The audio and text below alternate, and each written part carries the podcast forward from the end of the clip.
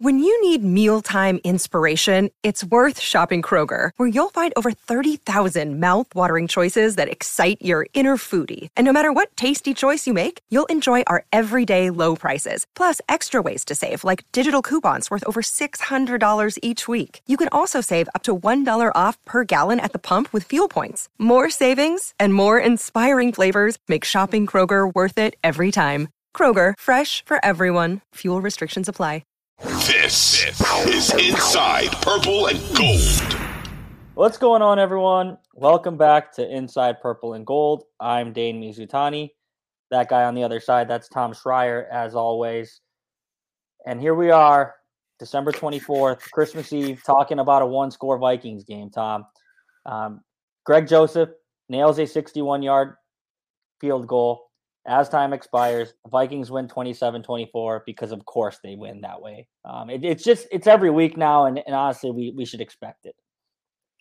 Yeah, I was um so when the Vikings went up 24-16, um, someone in the press box turned to me and said, Why wouldn't you go for two there? And I said, Well, out of principle, the Vikings can't potentially win a game by more than one score. Right?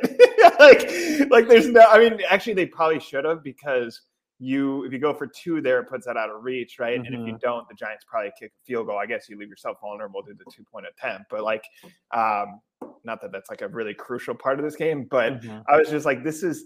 Eh, you know, I, what I wrote, and we may tinker with the title, but it's something along the lines of like the Vikings ruined the Christmas, Christmas miracle. Like, if this was a normal team in a normal year, and this was their 11th, you know, victory without, you know, by one, one score, you go, wait, Greg Joseph hit a 61 yard field goal. You know, like it, it maybe overcame some early adversity. Even the mm-hmm. fact that uh, the Giants had momentum, like the Giants tied it up and converted it to, you know, so like the Vikings have just screwed with beyond the records they're setting, and we can get into some of that stuff.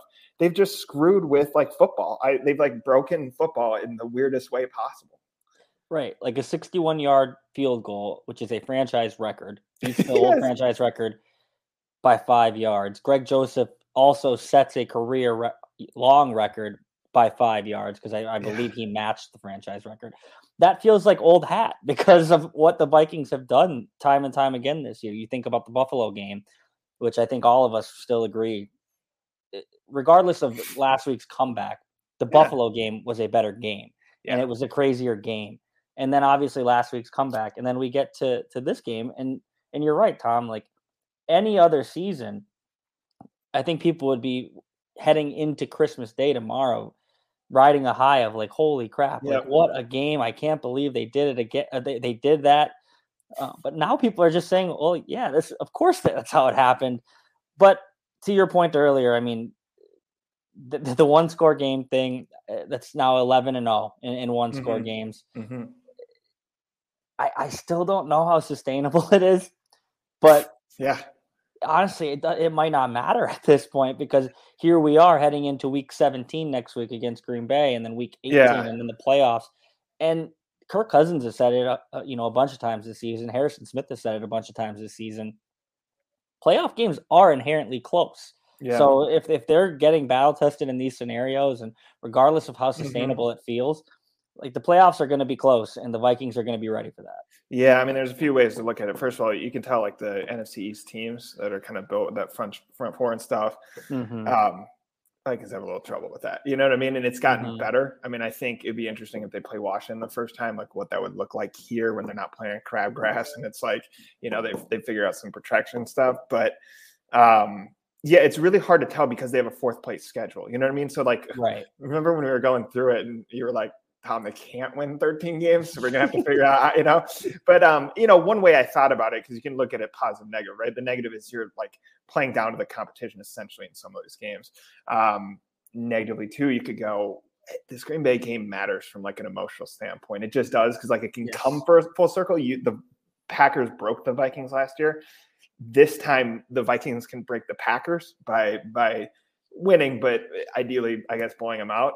You know, but I'm looking now like the um, you know, they're in the playoffs, and you think about how Justin Jefferson, how the season ended last year, where meaningless game, week 18 against the Bears. Zimmer plays everybody. Doesn't really give Jefferson a chance to to Mhm. to complete the record, and that was kind of the takeaway, right? Zimmer went out on his own terms. Jefferson kind of goes out being like, "Man, what the hell," you know. Right. And I think, um, you know, he was gracious about it, but he couldn't have been excited. This time, I looked up on the jumbotron because I think he was only like ten yards away, and it flashed real quick. It was like, "Hey, congrats to Justin Jefferson on breaking Randy Moss's record." This is another. This is like the weird world we live in, right? Is like is like everyone missed it because it was like in the middle of a play sequence, and it was kind of it was I think it was like a twenty three yard reception with like Yep. yep. seven minutes ago or something, and like they did on the jumbotron flash it to Jefferson in kind of in kind of dull moments, and we're like, "Hey, he broke the record! Hey, he broke the record!" But when th- this is like the paradigm shift, right? Is is now it's last year it's man that that's a bummer. Zimmer's probably gone. Justin Jefferson don't leave. Right now it's like, could he break Calvin Johnson's record? He beat uh, Moss's record with 15 games, right? So it's not, you know, it's not the caveat with with 17. And like, could he eclipse 2000? That's still a little out of reach, but he could do it. Um, so something has changed dramatically, of course, but it's like we just don't know how dramatically that is because this team can't put anyone away. So I don't know. Things that are really abnormal are becoming normal because the Vikings are such a weird team. Absolutely. Tom, you were there today. I mean, you obviously referenced Yeah. the, the conversation in, in the press box about like they should go for two here Yeah, or yeah, should they not? No, they have to keep it a one score game. But like as you're watching that game unfold, like uh, how did you digest it? Because I'm watching the game and I'm thinking like they're in control. They're in control. Holy shit, the game is tied. Like it's just like it never felt like they were in danger of losing, but it also never felt like the game was was completely put away because it never is with these guys. Yeah, yeah, no, I'm, I, you know, I'm trying to think because like the Buffalo one was the biggest contrast, right? I was there, and like when people watched it on TV, they were like, "Dramatic game," like you know, whatever. And I watched it, and I was like, "Man, that's sloppy." It looks like two teams that have a lot of bad football luck, and one of them Mhm. just had to win. Um, not taking away from Jefferson's catch or how they finished that game, but it was just there was a huge contrast between what you saw on TV and, and what was here. I think you probably got the tone right, and anyone could kind of watch it on TV. I mean, I guess you know, kind of looking at the scoring sequences, I mean, the Giants kept it pretty close, right? It was 17 16. Vikings go up with that touchdown where they could have gone for two, and then the, the Giants tied it. But it did, it felt, be- especially because like Hockenson was wide open on that 1st Mhm. This is the thing, like Hockenson broke a franchise record, 13 receptions. He had over 100 yards. He's kind of establishing himself as a number two. Patrick Peterson in the post-game press conference referred to him as a receiver and had to correct himself, being like, "I know he's not a receiver; he's a tight end, but he's kind of a receiver." Um, you know the way he scored on that one, and then kind of the conversely when he basically just stole a double team ball, right? A way to, you know, like that stuff gets buried because of all this stuff, but also because of those efforts. Like it did, it felt like they were in control until uh, the Giants tied it up late. Um, and I think it's in part because you're playing Daniel Jones. Like I didn't, I had to look up that Hodges guy or whatever. He kept on going. Yeah, I'm like, yeah. that's like a sixth round pick who, like, I think mid season came over from Buffalo, I think, or something. Like, you know, like really, I kind of squint to look at some of the, you know, who are these players, you know, making plays on the Giants side. Um, but I think, you know, the truth is that's actually a compliment to Kevin O'Connell. You know, I think there's been times when he's looked brilliant. You think about how, you know, they beat New England after this terrible um, game against Dallas. Um, you know, there's been a hand, I think he handled Washington late really well. Like there's just a handful of spots where where he's looked pretty brilliant.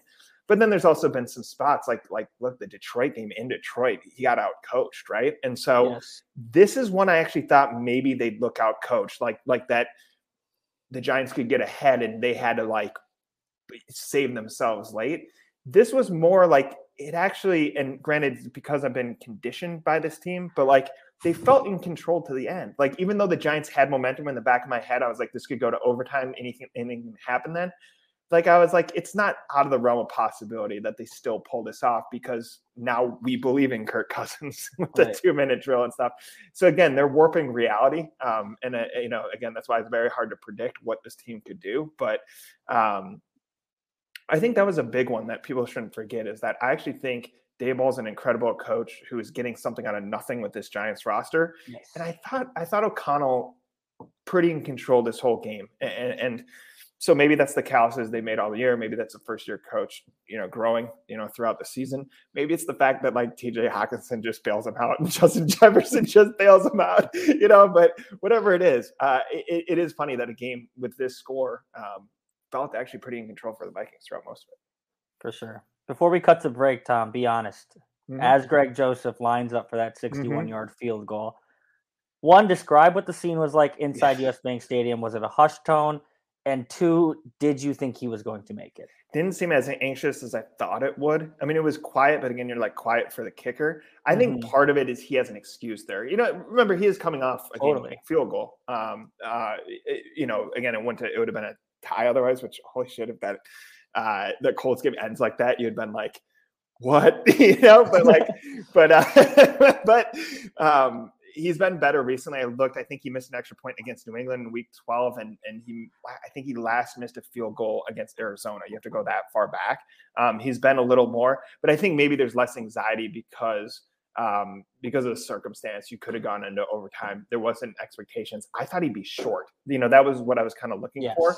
Um, that's not taking away from actually. I think he has leg strength. His issue is like he doesn't hit the part of the ball you're supposed to hit. Like he'll there was one I can't remember which game he got blocked by someone's helmet. Um, and you're like, I was like, yes. how the hell does that happen? And, and Matt Daniels was like, yeah, if you just hit the meat of the ball, it, there's just not enough trajectory on it. Um, this was one where, like, again, I didn't, I didn't look, and it was like, they're. Fine.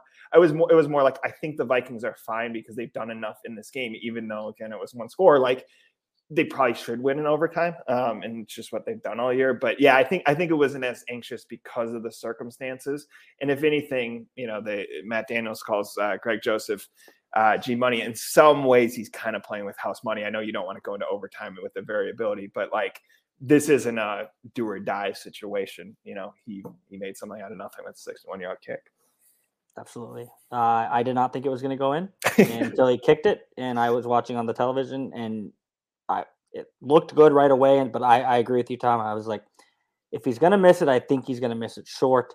Yeah. That thing just kept going and going and going. And I think uh, the weird angle of watching it on television, like the way you knew it went through was because Brian O'Neill just started jumping up and down like crazy. Yeah, yeah, yeah, And you knew it went through then. And then obviously the, the call is made. He, he makes it. And then they pan it on Greg Joseph uh, just a really cool moment for him too, because like you said, yeah, Minnesota's strained strained relationship with kickers. Uh, people wanted him gone because uh, rightfully so. Like yeah, reasonably these extra points, yes, and it, people are like, this is going to cost the yeah. Vikings in an important situation. He could not make a 50 yard field goal to save his life.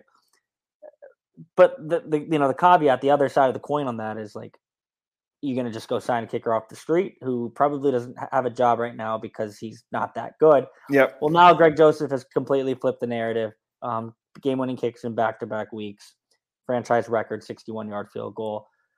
All of it happening on Christmas Eve. Like Tom said, the Vikings ruined a Christmas miracle. Yeah.